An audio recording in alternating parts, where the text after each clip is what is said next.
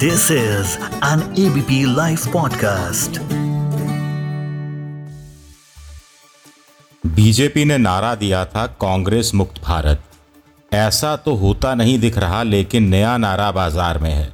नेता मुक्त कांग्रेस। नमस्कार, मैं हूँ आपका दोस्त विजय विद्रोही और आप सुन रहे हैं एबीपी लाइव पॉडकास्ट तो कांग्रेस के जितिन प्रसाद ने भी राहुल गांधी का साथ छोड़ दिया और बीजेपी में चले गए। ये कांग्रेस में हो क्या रहा है? आज न्यूज़ इन डेथ में बात करेंगे इसी विषय पर। बंगाल की मुख्यमंत्री ममता बनर्जी, आंध्र प्रदेश के मुख्यमंत्री जगन मोहन रेड्डी, तेलंगाना के मुख्यमंत्री चंद्रशेखर राव, मेघालय के मुख्यमंत्री कोनाड संगमा, पुडुचेरी के मुख्यमंत्री एन रंगास्वामी, असम के मुख्यमंत्री हेमंत बिस्वा शर्मा, मणिपुर के मुख्यमंत्री बीरेन सिंह, अरुणाचल प्रदेश के मुख्यमंत्री पेमा खांडू और महाराष्ट्र में मुख्यमंत्री बनाने वाले शरद पवार। इन सब नेताओं में एक सबसे बड़ी समानता क्या है?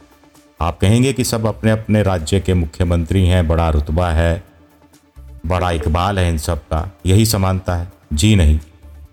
इन सब में सबसे बड़ी समानता यही है कि ये सभी कभी कांग्रेस में हुआ करते थे।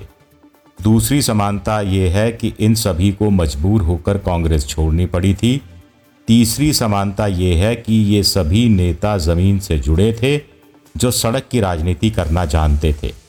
चौथी समानता ये है कि इन सभी ने अपनी मेहनत, इच्छा, शक्ति और संगठन खड़ा करने की क्षमता के दम पर वो मुकाम हासिल किया, जिसके लिए कांग्रेस में वो तरसते ही रह गए थे। सवाल उठता है कि कांग्रेस में अब ये सब हो क्या रहा है? आखिर क्यों कद्दावर नेताओं की परख कांग्रेस में नहीं हो रही? क्यों कद्दावर नेताओं के साथ इंसाफ नहीं हो रहा? राहुल ब्रिगेड के जितिन प्रसाद बीजेपी में चले गए। इससे पहले ज्योतिरादित्य सिंधिया ने कांग्रेस का साथ छोड़ा था। कांग्रेस के हाथ का साथ छोड़ा था। राहुल गांधी के हाथ का साथ छोड़ा था। जाते जाते वो मध्य प्रदेश की कमलनाथ सरकार को भी अपने साथ डुबो ले गए थे।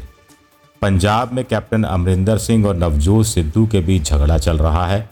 वैसे कहा जा रहा है कि 50 घंटे के मंथन के बाद मामला निपटा दिया गया है। राजस्थान में सचिन पायलट 11 महीनों से पॉलिटिकल सूखा झेल रहे हैं।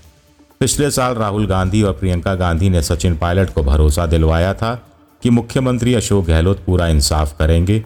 पायलट समर्थक चार पाँच विधायकों को मंत्री बनाया जाएगा।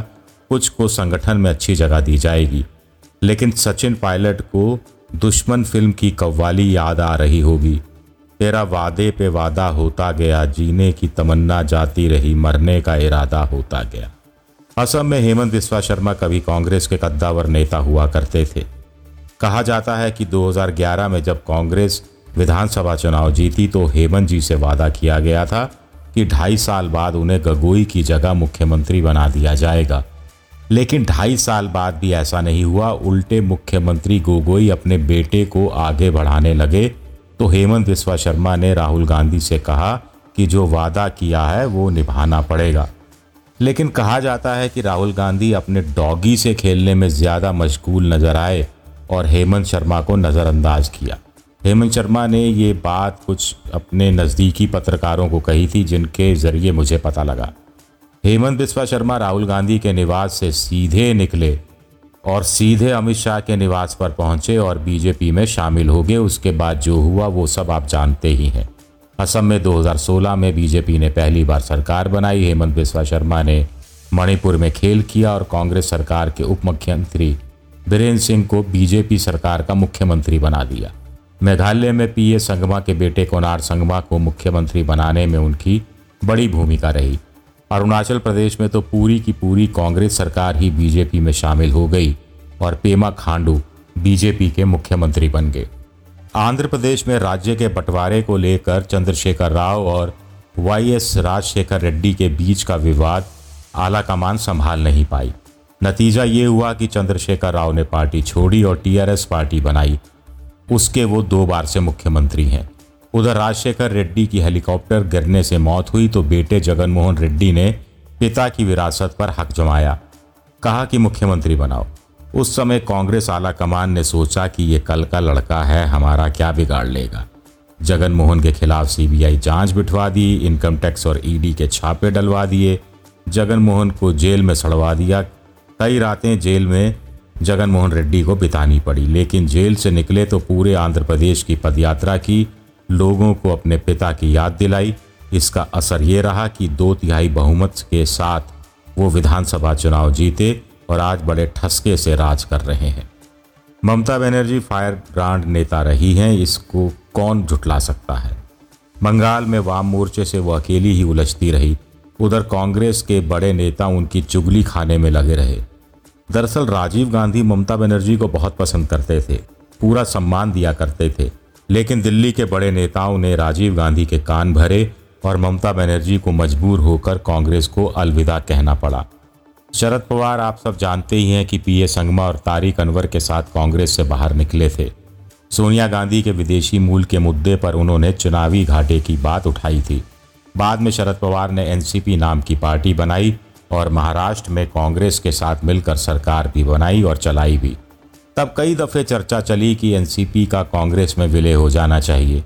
अगर हो जाता तो शरद पवार को दिल्ली में सम्मानजनक पद देना पड़ता। उधर राहुल कैंप को आशंका सताने लगी कि कहीं शरद पवार प्रधानमंत्री पद के दावेदार ना हो जाएँ, मज़बूत दावेदार ना हो जाएँ। लिहाजा दोनों पार्टियों का विलय नहीं होने दिया गया।